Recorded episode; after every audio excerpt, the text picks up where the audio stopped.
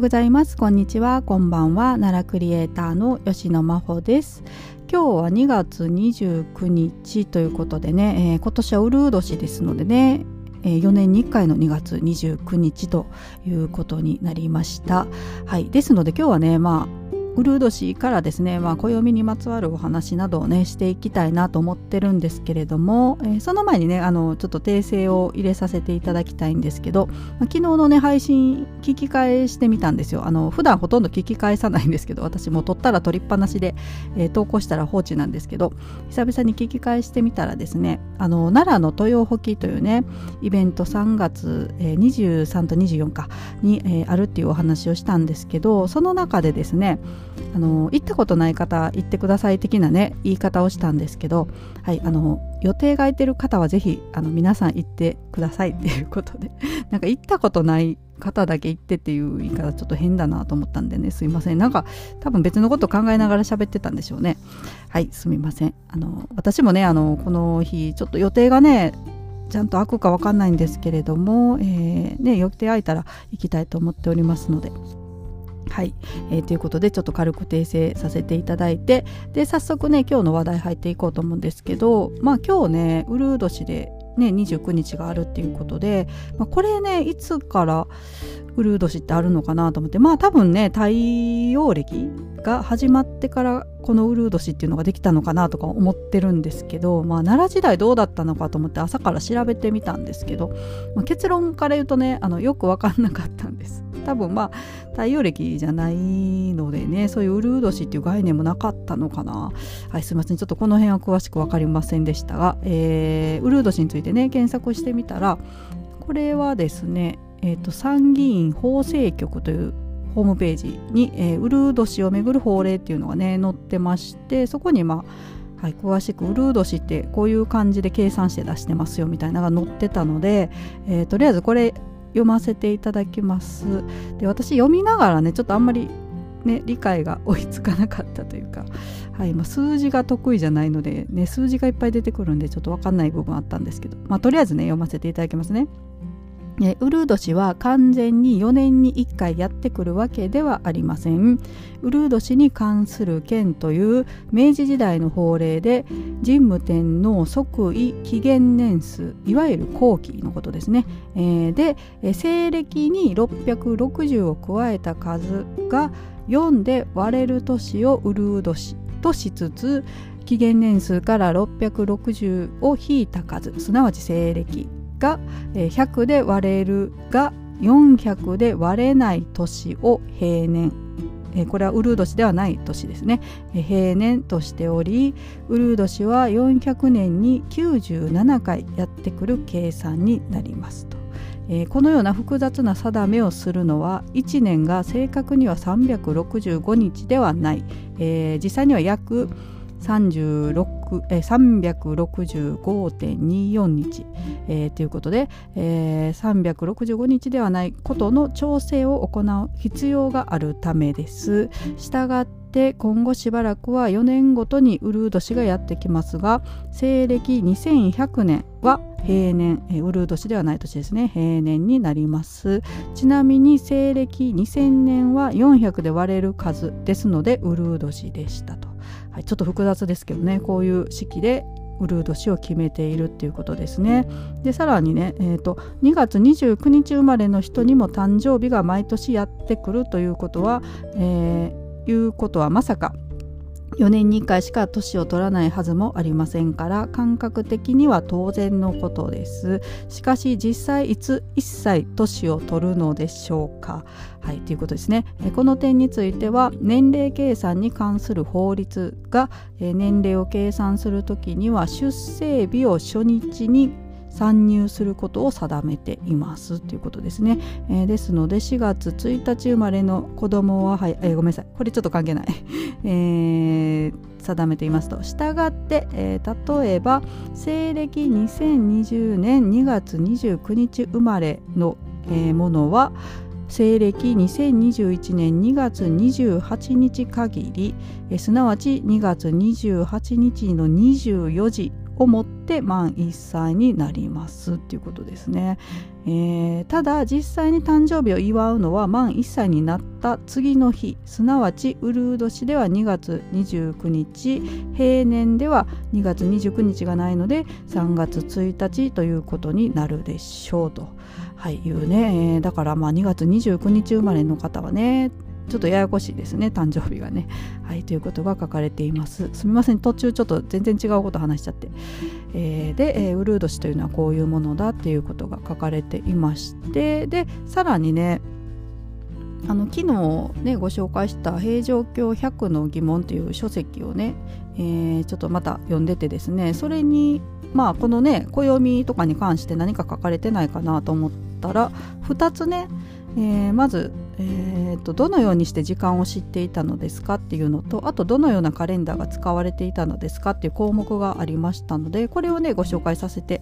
いただこうと思います。でまずねどのようにして時間をね当時の、まあ、奈良時代平城京の人々が知っていたのかっていう話なんですけれども、えーと、平城宮ですねの中にはですね、えー、陰陽寮というね天体観測とか、まあ、暦の作成あと土地の占いなどをねする役所があったということで、え、そこではですね牢国と呼ばれる水時計の管理が行われていて、えー、時刻を知らせる仕事をしていたということですね。で水時計は昼夜を問わず管理しなくてはなりませんということでそれを管理する博士は2人いました。交代で勤務していたのでしょうと、またその下で働く人々が20人いて、えー、10人1組の交代勤務だったということです。で水時計で時刻を測ってそれを鐘とかね鼓を使って平城京に住む人々に知らせていたと。はい、大変ですねずっとかこうね、えー、見ていなきゃいけないというか、えー、で、えー、平城宮では出勤の時間などが厳格に決められていました。また東西の位置が開く時間も決められていましたと、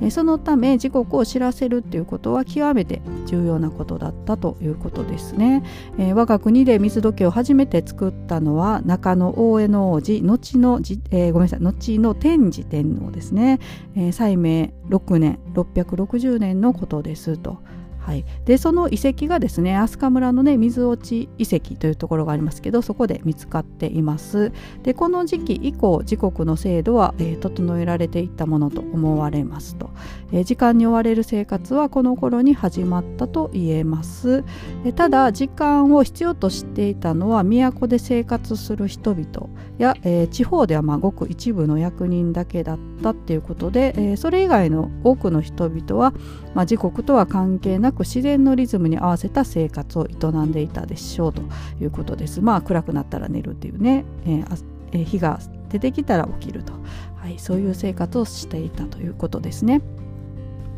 で、えー、続いてですね、まあ、どのようなカレンダーですねが使われていたのですかっていうことで、えーと、もともと暦ですね、まあ、カレンダー暦は、えー、暦や時刻っていうのは天皇がその支配の象徴として管理するものでしたと。で天皇の指示のもと時刻を測り暦を作成えー、していました。で毎年11月に翌年の新しい暦が作成され、えー、役所に配布されていたと。でそれを書き写してね使用していたということです。で暦には漢詩をはじめとして越冬ですね。漢詩ね。はじめとしてその日にしたら都合の良いことなどが書きされ、え、書き記されていたと。なんか面白いですねこれ。なんかね、えー、その日にしたらなんか占いみたいなこともね書かれてたってことですね、え、こういった暦を愚中暦と呼んでいますと。ですで、に平城京の一つ前の都である藤原宮から、えー、暦を書き写すための筆を請求した木簡が見つかっているっていうことです。で、えー、飛鳥村の石神遺跡では愚中暦そのものが見つかっていますと、えー、このような暦はね飛鳥時代後半からあったと、まあ、これらによって推定されますっていうことですね。はい、でそしてこのような暦の断片が平城京をはじめ北は東北地方の国の出先機関にあたる遺跡からも見つかっているということです、えー、全国から税として送られてきた物品にも日付がきちんと書かれています、えー、都で作られた暦が書き写されかなり普及していたことがわかるということです。で現代にもつながる同じ暦に基づいた生活がこの時代に始まったと見て良いでしょうということですね。まあすでにね飛鳥時代から、えー、もう猫読みはあったということなんですけれども、えーと、最古のね暦がだから、えー、調べてみたら今ねお話しした石神遺跡から見つかったね飛鳥時代の、えーとえー、表面に689年3月裏面に4月と書かれた暦ね、えー、これ円盤状のもの板なんですけどね木の板。が、えー、これが見つかっていると、まあ、これが最古の日本最古のカレンダーということです。でまあねあの画像をね、えー、ネット検索したらね出てくると思うんですけど丸いね木ですね。そこにまあ文字が書かれてて文字も何て言うんですかねこれ。もともとはね四角長方形だったみたいです。板がね。それを多分何かに転用したんでしょうねこれ。あのドーナツみたいなね丸い木に真ん中に穴が開いてるような形のもので出土してるんですよ。で字がね、まあ、だから途切れてるんですよね。はい、ですので最初はね四角で使ってた、えー、役所の壁や机の上などに掲示されていたって考えられてるってことなんですがそれがまあ役割を終えてねカレンダー、まあ、古くなったら使いませんのでね、えー、で別のものにこれ丸く加工して何に使ってたんですかね。円盤になってますけど、はい、転用して、えー、それがまあ石神遺跡から出土していると、はい、いうことですね。で、えー、さらにですね先ほど出てきた愚中暦ね、えー、ですけれども、え、それもねちょっとウィキペディアで見てたんですけど愚中暦っていうのは日本の朝廷の陰陽寮がえーえー、作成し配布していた暦のことということで、えーと、吉凶判断のためのさまざまな、えー、歴中、えー、歴中っていうのはあの暦に記載される日時とかね方位などの吉凶とかその日の運勢などのことみたいですけど、えー、歴中がね記載されていることから中がつぶさに記入されているということでね、えー、愚中暦と呼ばれるようになったそうです。で、えっと、還暦の体裁で、えーと、漢字のみで記されていると。で基本的には上段に日付えっ、とえっ、とあとナッチンっていうんですけどねこれ。ナッチンで、えー、十二直などの基本的な項目歴中が記載され中段には二十四節気あと七十二項などが、えー、下段にはその他の歴中が記載され半年分で一貫とされたと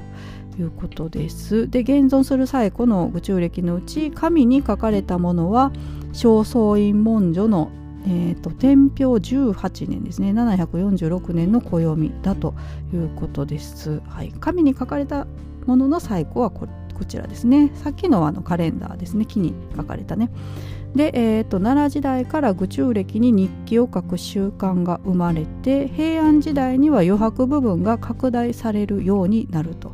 えー、藤原道真の日記が書き込まれた愚中暦はえっ、ー、とこれ何て読むんだ？未動関白記でいいのかな？と呼ばれ国宝となっていると。いうことです。まあだからねあのダイアリーですねこれね。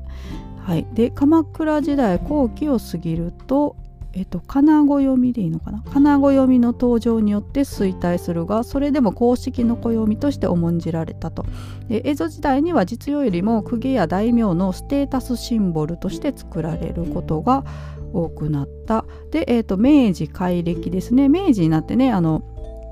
まあ、太陽暦を使うようになりますけれども、えー、明治改暦による太陽暦への移行によって、えー、金子読みともども廃絶してしまったということですね。はいっていうことで今日はねちょっとうるう年だうるう年ということでうるう年の日 えちょおかしいな2月29日ということでちょっとね暦にまつわるお話をしてみました。はい、で最後にちょっとだけね別の、まあ、雑談して終わろうと思うんですけれども昨日ねあの最近ねあの猫ミームって流行ってるのご存知ですかね？なんかまあ可愛い猫ちゃんの素材を使って皆さんあの動画を作って投稿されててそれがまあ猫ミームっていうのが、まあ、ちょっと詳しくね説明私もあのできないのでちょっとネットでね気になる方猫ミーム調べていただきたいんですが、まあ、それのパロディでね鹿ミームっていうのをちょっと作ってね画像を投稿してたんですけどね、はい、これなかなかねなんか自分でも作ってて面白いなと思ってなんか LINE スタンプとかねあの権利著作権とかこれどうなるんですかね。うんちょっと LINE スタンプできたらやってみたいなとか思ったんですけどね。まああれ審査ねありますので LINE スタンプのね。一応送るだけ送ってみてね。通らなかったら著作権ダメだったんだなと思ったらいいしね。まあねいけたらああ大丈夫だったんだっていうので、えー、まあ LINE 側に審査してもらうっていうのもいいかもしれないですけどね。はい。ちょっとそういうので今遊んだりね。それにまあちょっと動画で実際のねあの描いたイラストに、えー、奈良公園で撮ったねリアルな鹿さんの鳴き声をこうちょっとつけて遊んだり朝からしてたんですけど。はいえー、ね、えー、ということで今日も一日頑張りましょう。はい無理やりちょっとまとめました。はい最後まで聞いてくださってありがとうございました。それではまたさようなら。